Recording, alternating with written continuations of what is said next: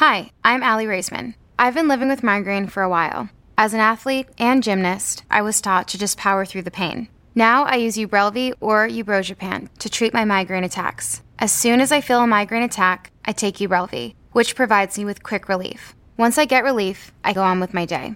I'm partnering with Ubrelvy to share my migraine story. Ubrelvy quickly stops migraine in its tracks within two hours without worrying where you are. Most people had quick pain relief within two hours. Ubrelvy treats migraine attacks in adults and is not for prevention. It's available by prescription only. Do not take Ubrelvy with strong CYP3A4 inhibitors. Tell your healthcare provider about all the medicines you take. Most common side effects are nausea and tiredness. My hope is that by sharing my migraine story and the relief I get from Ubrelvy, it can help someone else. Ask your doctor about Ubrelvy, the anytime, anywhere migraine medicine. Learn more at ubrelvy.com or call 844-4-UBRELVY. Sponsored by AbbVie. I've confronted hundreds of men over two decades. I have been in television for 24 years. I just came to get something to eat. And I have very seldom been at a loss for words. I just came to get something to eat. Men online looking for children to sexually assault. What's the motive here? It's, Explain it to me. I don't no, understand. you're right. No, you're right. It's stupid. It's, not. It's an no. illegal thing. Yeah, I know. I did a stupid thing. Men from all walks of life. A doctor, a teacher, a clergyman. You sent pornographic pictures through the mail. Okay, that's a federal offense right there. You know I'm in trouble, and I know I'm in trouble. I tried to get into their heads and understand why. What pizza we have tonight? Uh, I, I want to know who you are. I want to know a little bit more about you first. Can I eat first? Sure, go ahead. Let's see if any of this sounds familiar while you enjoy your pizza. And ultimately, make sure they face justice. You ask her if she's a virgin. I ask everybody all kinds of stuff. It's just talk. You ask her if she's horny. What's wrong with that? You ask if she does anal. It's a question. Who are they? Have they tried to prey on other children? And where are they now? If you or someone you know is experiencing a mental health or substance use crisis, having thoughts of suicide, or just needs to talk, call 988. 988 provides 24 7 direct connection to free, confidential, and compassionate support in your phone's local area code. When you call 988 in Santa Clara County, you'll talk with trained crisis counselors who will support you and connect you to local resources if needed. You are not alone in crisis. There is hope. These are the predators I've caught. I'm Chris Hansen. When I'm asked what the predators I've caught have in common, I always say that they don't stand out of a crowd, that they could be the guy standing next to you in a grocery store or pharmacy or dry cleaners.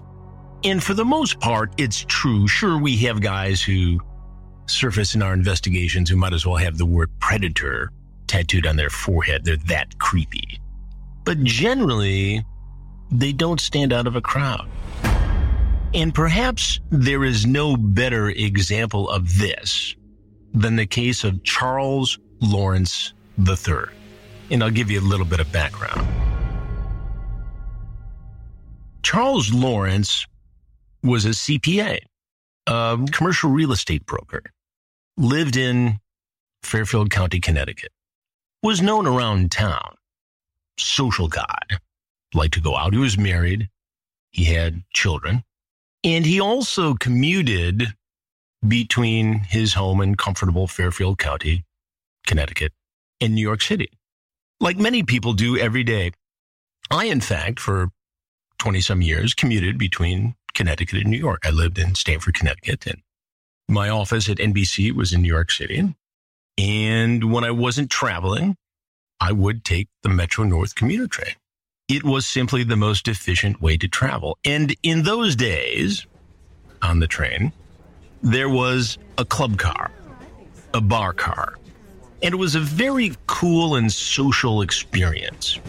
And there were different groups on different bar cars.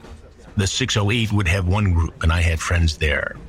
Guys worked on Wall Street, guys worked in media, I even knew a couple NYPD detectives who would be on the early afternoon train who lived in the suburbs, who Bronx.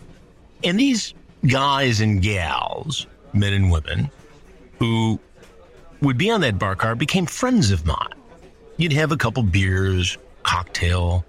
My train ride, because I got off in Stamford, was only about 45 to 50 minutes.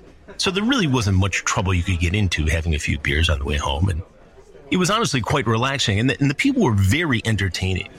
You had people who had been in the ad game or Wall Street, you know, from the 60s. Guys who had seen it all, done it all, women who are grizzled veterans of the financial world and advertising. And, and honestly, I got some stories out of these trips and these beers on the bar car. I got to be so close with some of these people that they were friends outside of the commute. I would play golf with some of them. We even would have bar car parties. People would kid me about my bar car friends. They're good folks. And you get to know about them, their families, their kids, their jobs, ultimately their illnesses, and sometimes sadly, their deaths. But in only one case did someone from that bar car end up surfacing as a predator in one of my investigations. And that was Charles Lawrence III. Now, Charles was not a close friend of mine. He was sort of on the periphery of the guys I would hang out with and chat with. But he was there, seemed like a nice enough guy. We knew he was in real estate. We knew he was successful. Never really saw him around town. He did one time ask me, because of my position at NBC, if I could enlist Tom Brokaw to give a speech at one of his conventions or charity groups, something. I forget exactly what the event was, but it was something involving real estate brokers and fundraising for a charity. And I, I never did put that together. And he really wasn't that close of a friend where I would, you know, go out of my way like that. I mean, I, I do a lot for charity and I've taken part in charity events and I've enlisted other people I know to take part in charity events. But this, there was no follow up and I really didn't know him that well and didn't know anything about the organization. So I let it pass. And when I left NBC to do Crime Watch Daily and to do Killer Instinct and all these other projects, and I had an apartment in New York City, so I wasn't really commuting like I used to. We decide after not having done a new predator investigation for a number of years, seven, eight years, we decided to put one together in Fairfield, Connecticut. I had worked with the Fairfield police on a number of different investigations over the years. I knew the chief of police there, Gary McNamara, many of his officers, men and women, a very professional force. And I had discussed with him and ultimately had a meeting with him and the assistant state attorney for the area about doing an investigation in Fairfield. And McNamara was keen on doing it because he wanted to send a proactive message to the community that Fairfield wasn't going to allow this sort of activity. And Fairfield really was ideal for a lot of different reasons. It's right off of 95. It's close to New York City. It's close to Boston, a very affluent community. And I figured we'd do pretty well. In the ramp up, you know, there was some loose discussion about what if you catch somebody you know? And I really didn't think it was going to happen. I mean, I'm pretty sure none of my close associates are predators. I guess you never know, but I was confident I wouldn't see anybody I knew. And we used Tetrad Core as online decoys, a group of men and women, some of whom had been involved with perverted justice and had worked with me on other investigations. Perverted justice had, by this time, broken up and its founders and members had gone on to do other things. So Tetrad Core was on the case and did a very good job as well. And so we set up in Fairfield, Connecticut in October of 2015. And when we did the investigation, we weren't sure where it was going to air, whether it was going to be its own series, Hansen versus Predator, or it was going to air on some other show or what network. We just decided we'd do it and it wouldn't be difficult to place it. And it wasn't. It ultimately, as you probably know, became a part of Crime Watch Daily, the syndicated show that I anchored and reported for for a couple of years. And it was a segment on that show. But we produced it, we put it together. We had many of the same people who worked on the original Predator series. I brought Ronnie Knight out of retirement in Florida to come up and work, and Ron, too, the other Ron who worked security. And we had a house in Fairfield that was in a very comfortable community, very close to I 95. And it was great because it had a three car garage, but one of those areas was closed off. So the Fairfield police could set up and have their own command center there with monitors and watch everything. They could have a unmarked police car in the garage. And then after I finished talking to the predator, the predator could leave through the garage. There could be an orderly arrest, put the predator in the car, drive off. And all this could happen without creating unnecessary commotion in the neighborhood. Because the last thing we want to do is create a problem in the neighborhood that will either keep potential predators from showing up in our investigation or to unnecessarily alarm people. Now, what folks sometimes forget is when we do one of these investigations, it becomes the safest neighborhood in America. Nobody's going to mess with it. But it is disconcerting to some folks that these people would be coming in. During this investigation, we had 11 men surface. You remember Jeff Sokol, the pizza guy. A few weeks ago, we talked about Stephen Buchanan with the quote unquote kill kit in his car. All of these individuals who showed up in three and a half days of our investigation were highly interesting for many different reasons.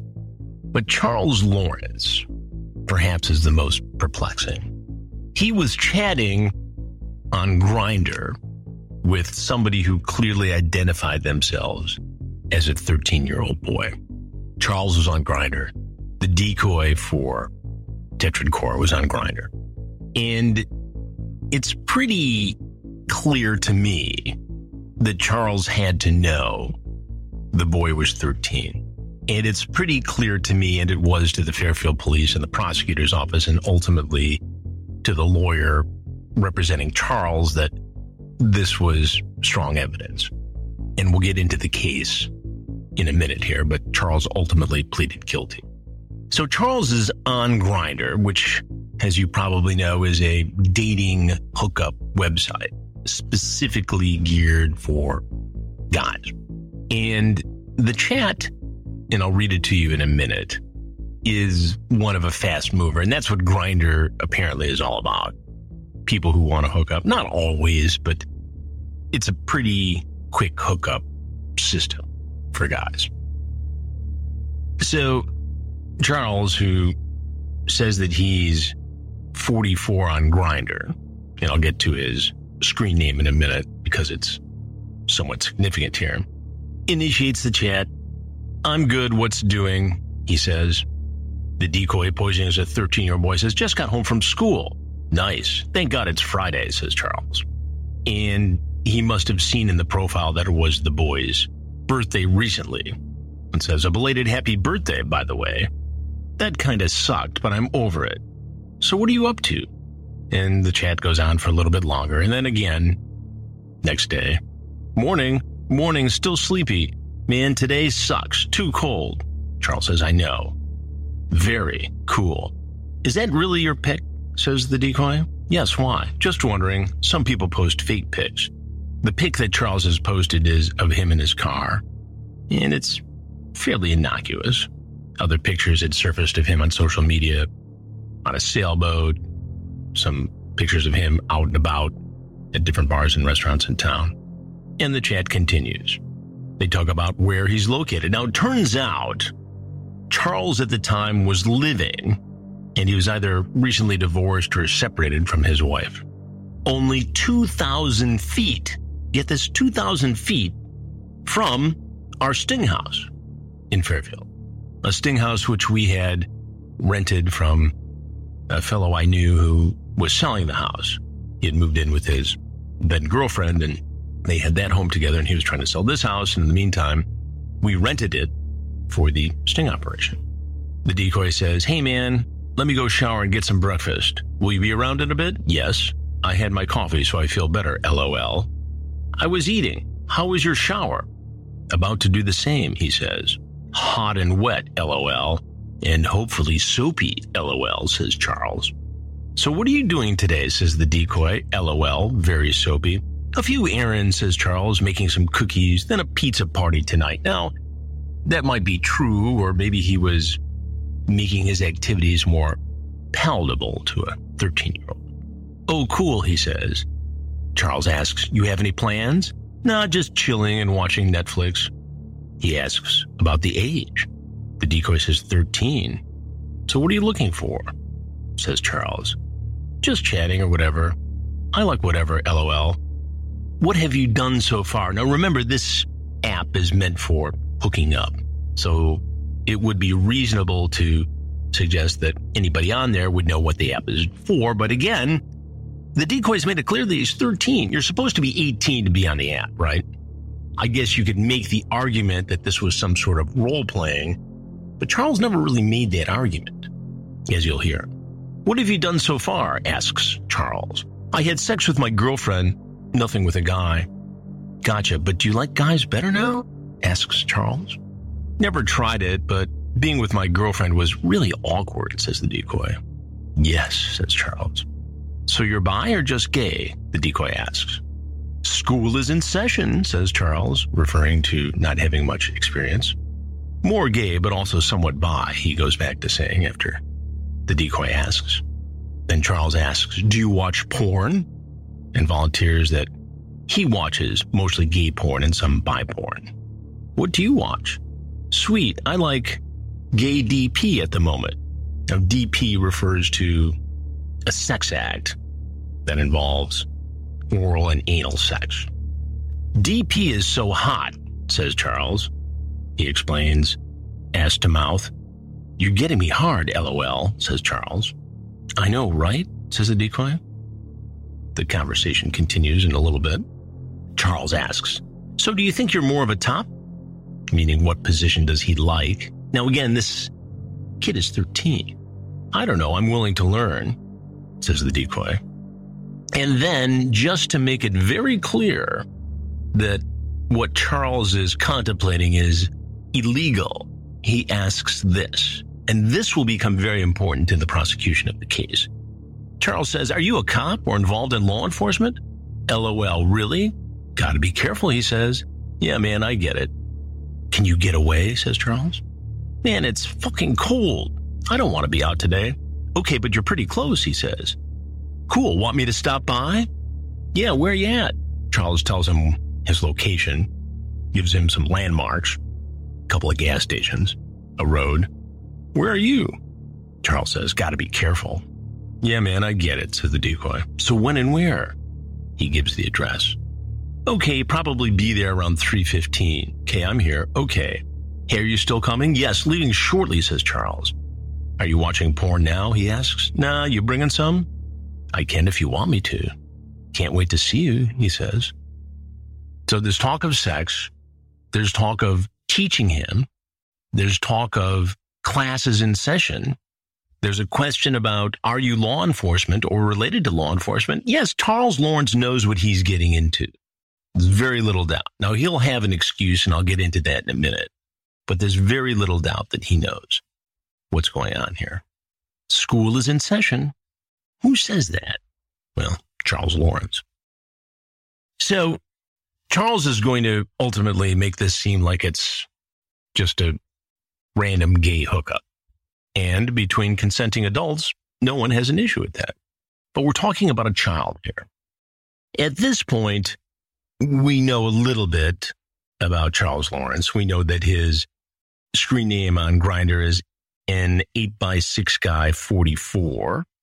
8x6 apparently refers to the length and circumference of his penis. Who knew? He says he's 44. He was actually pushing 60 at the time and looked at. So he heads over, Charles does. This podcast is supported by Morgan Stanley. Old school wisdom with a passion for what's possible. That's what you get from the Morgan Stanley client experience. You get listening more than talking and a personalized plan built on insights and innovative technology. You get grit, vision, and the creativity to guide you through a changing world. Old school grit, new world ideas. Morgan Stanley. To learn more, visit morganstanley.com slash wyus. Investing involves risk. Morgan Stanley Smith Barney LLC. More about this predator I've caught in a moment. He's driving a red, bright red, like fire engine red Jeep. And he pulls up in the driveway. And he comes right to the door. And you can listen to the exchange here. How you doing? You good? You can come in. Oh, lights on. I know it's getting dark out. It's supposed to rain. It's hurricane. You want something to eat? I know. You want a drink? You want some water? Yeah, great. Want water? Yeah. Yeah. How's your day been so far? Good, good. Yeah. There you go. Some water, Doc. So did you bring anything? Oh, it's in the car. You have it in the car? The 18 year old on site decoy is posing as the 13 year old boy. He's actually in the Police Explorer program in Fairfield. And he looks a little bit older than 13, but could pass. And in this particular investigation, there are more guys looking for girls than boys. And so this was his, I believe, first opportunity to actually have a face to face. And he was a little nervous, but he did a good job. So he invites Charles in. Charles walks into the kitchen from the door. And all of this is captured with our hidden cameras the arrival, the approach, the entrance. We've seen a picture of him from social media. We know he lives in Fairfield, only 2,000 feet away. We know he's got a CPA license. We know he's got a commercial real estate license. He sits down and he really doesn't seem very nervous, Charles. And as you hear, he's offered water, food, and finally, the decoy asks Charles, did he bring anything? Because he was supposed to bring porn. And Charles, I can't tell from the monitor whether he's getting hinky or whether he's excited, but he says he left the porn in the car. Now, I've got to make a split second decision. And again, I still haven't recognized him as the guy from the train. I just know he's a guy I want to interview. So Charles gets up, ostensibly to go to his car to get the porn. And I'm thinking, what if he just gets in his car and bolts? You know, that could happen. Or he could go get the porn and bring it back. So I figure either way, the police are going to arrest him. The crime has been committed and I had better make my move now. So I walk out and listen to what Charles says. No, Chris. What are you doing? Chris, please. I know, but you'd have to explain this. All right. Come here, man. That's right. He recognizes me before I recognize him. He says, No, Chris. And I pursue him. I'm walking behind him to try to get him to come back and talk to me. And he says something to the effect of, It's not what it appears. And he leaves through the front door. I mean, I can't grab him and make him talk to me. And immediately he's arrested by police. He offers no resistance. They bring him into the garage they take him to the Fairfield Police Department and they have a pretty extensive interview with him, and we'll get to that in just a minute. But inside the car, and he gives them his consent to search the car, but they find gay porn video, Seattle bareback boys. They find cigarettes, condoms, and they find some nail polish remover, which in and of itself isn't illegal. But apparently, nail polish remover contains amyl nitrate poppers. And in some social circles, people sniff this, they inhale it to get high. And so the theory was that he had brought these with to get high with the boy by sniffing it. Now, I never had the chance to ask Charles about that. I don't think there was, again, any direct link, but they were in his car raising suspicions about obviously his activities there. So Charles gets taken down to the police station, as I mentioned. Now, he really didn't talk to me very much because he left. And he's being walked in. Now, this all happened so quickly, and the initial part of his encounter with me was mostly on hidden camera because it wasn't until a second or two after I walked out that the actual physical cameras came out. So he's still not clear as to how much of this was caught on camera. Now, he knew who I was. He knew that I had done these predator investigations before. Everybody did. So he's down at the police station and we have access there because of what we're doing. And he's got this hoodie on and he tries to block his face with the hoodie as he's walking down the hallway into the booking area. And he gets in and he sits down and automatically he's he's he's acting like this is a all one big mistake that he's being inconvenienced on a weekend afternoon, Saturday afternoon.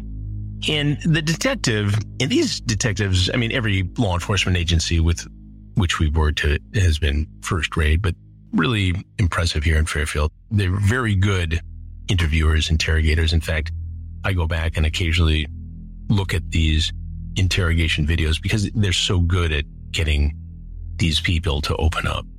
And Charles starts to spin the story that, in fact, he had scratched his eye, that he couldn't wear his contacts, that he had to wear glasses to see. And in fact, when he finished his coffee and went on Grindr that day, he didn't have his glasses and he thought 13 was 18.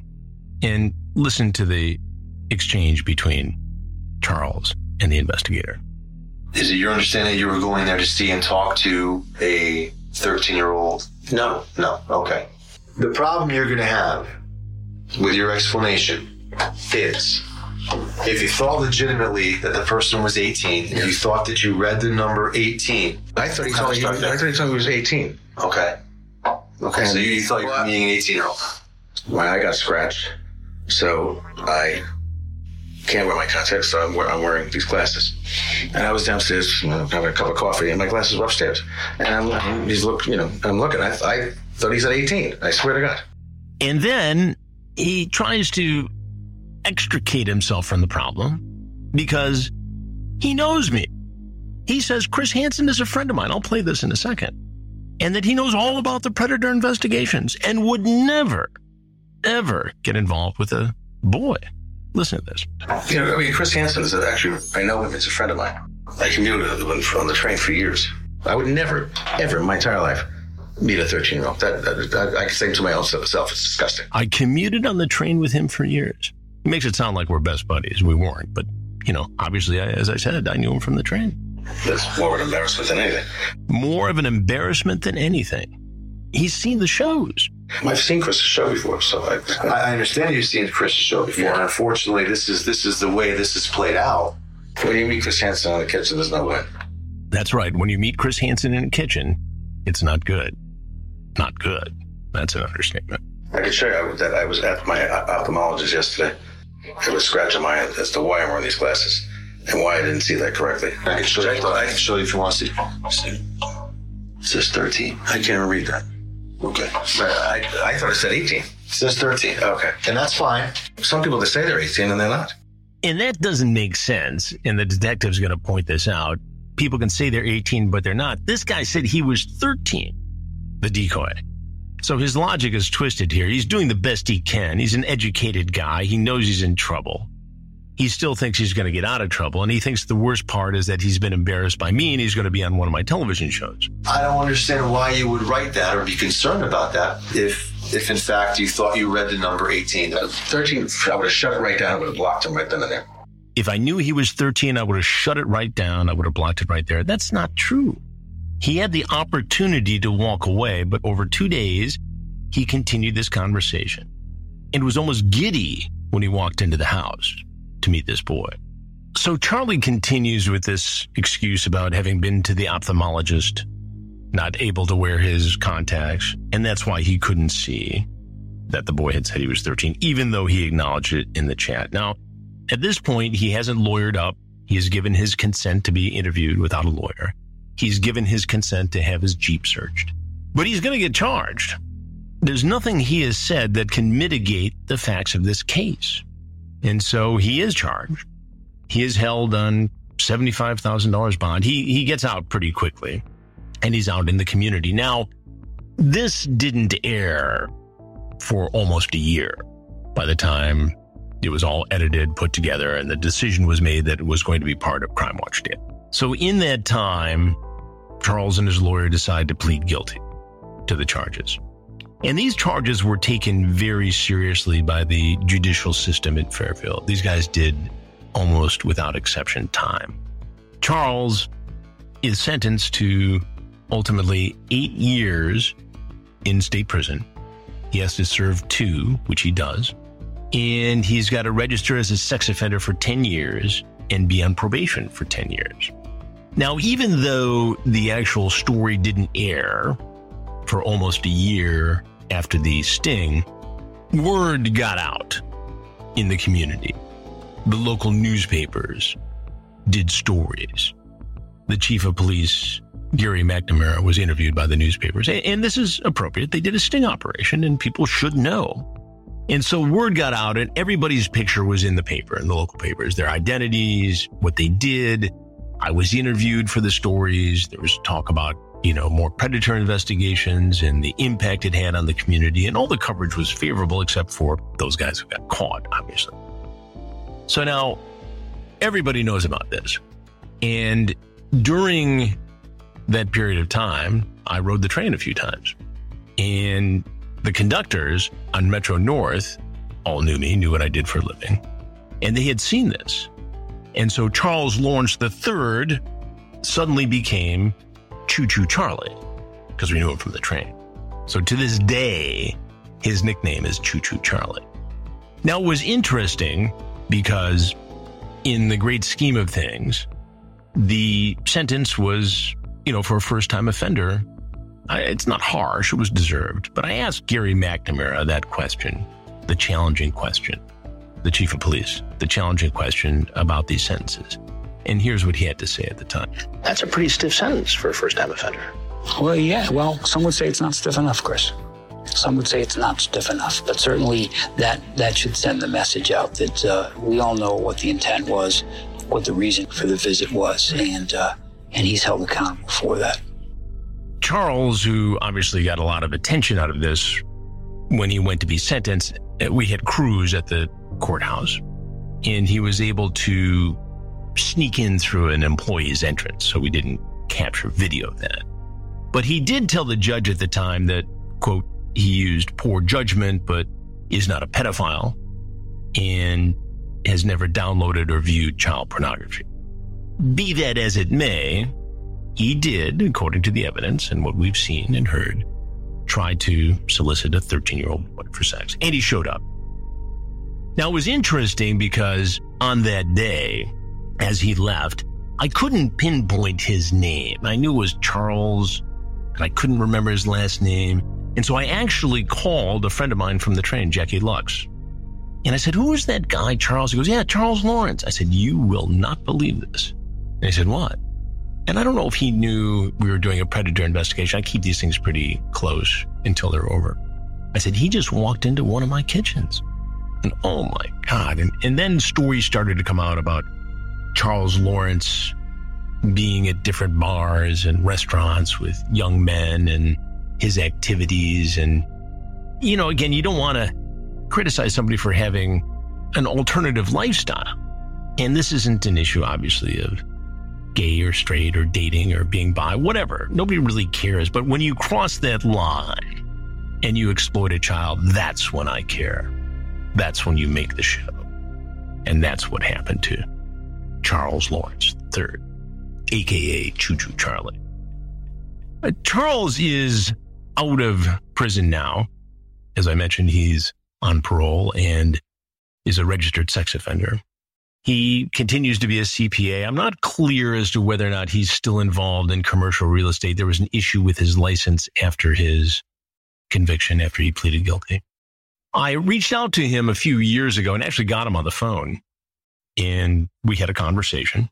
And he did indicate that he had some things to say to put all this into perspective. And I asked him to get back to me and talk about an interview. And he said he'd consider it. And he never did get back to me. Before I recorded this podcast, I called him again. I've got a cell phone number and I left a message. I think it would be fascinating to talk to him. Charles Lawrence. We'll see if he gets back to me. If he does, he will be on this podcast as one of the predators I caught. As you know, I like to hear from you, and you guys have been great about sending me your questions, your comments, and many of them are recorded, which I know takes some time out of your day to do, which makes me appreciate it all the more. This week's question is from Josh in Tucson, Arizona. Hello, Chris. My name is Josh, calling in from Tucson, Arizona. I've been on a binge of all your podcast episodes on Spotify lately. I've been enjoying the heck out of them. My question is Do you happen to have a funny memory or a happy memory or some wholesome moment that might have happened off camera, either during, before, or after a sting investigation? I would really love to hear from you. I look forward to seeing the new stuff on TV once it comes out. Keep up the great work and keep doing what you do. Thanks, Chris. Well, thank you, Josh. That's a very interesting question because we deal with such dark and disturbing material during these investigations and continue to do so that you really made me think of some funny stories, some things behind the scenes. And I'll tell you one touching story and one funny story. So, the funny story first. We have these connecting cables called BNC. I don't know what that stands for, but it's a small metal cylinder that connects one cable to another. And they're used for video. And so George, one of our technicians who worked on many investigations with us, is a real character. And he was taking vitamins. Also in the pocket where he had his vitamins, he had one of these BNC connectors. And he went in the pocket to grab his daily vitamins. And by mistake, in the handful of vitamins was this small metal cylinder, open ended on each side, used to connect two video cables. It's not sharp or anything, but it's it's about you know inch and a half long and a quarter inch wide. And with his vitamins that he puts in his mouth is this BNC connector. George takes a big swig of water and swallows the BNC connector. Now he's panicky about having this in his stomach, in his system. And he calls the doctor and he says, look, you know, just make sure you drink a lot of fluids and it'll pass. so he made the mistake of sharing this with all of us in the crew. And so for the rest of the shoot, this is like on day one of the shoot. for the rest of the shoot, as he's nervously waiting to fish through his feces to see if this cable connector has passed, we waited six or seven times a day. Say, "Hey George, what? Do you have a BNC connector on?" I guess you had to be there, but that was funny. And the heartwarming story is, you hear me talk about Ronnie Knight. On one of the shoots, we were out socializing afterwards and Ronnie Knight actually met the love of his life, Betsy. And they've been together ever since, which is great because he's happy. He's a great guy. She's lovely. She's happy. And they have a great life together. And so here's to you, Ronnie and Betsy. Thank you once again for being with me as we discuss the predators I've caught. Please leave a comment after you listen to the podcast, a good review, and a like. And as always, you can reach me at chris at predatorpodcast.com. I'll be watching and listening.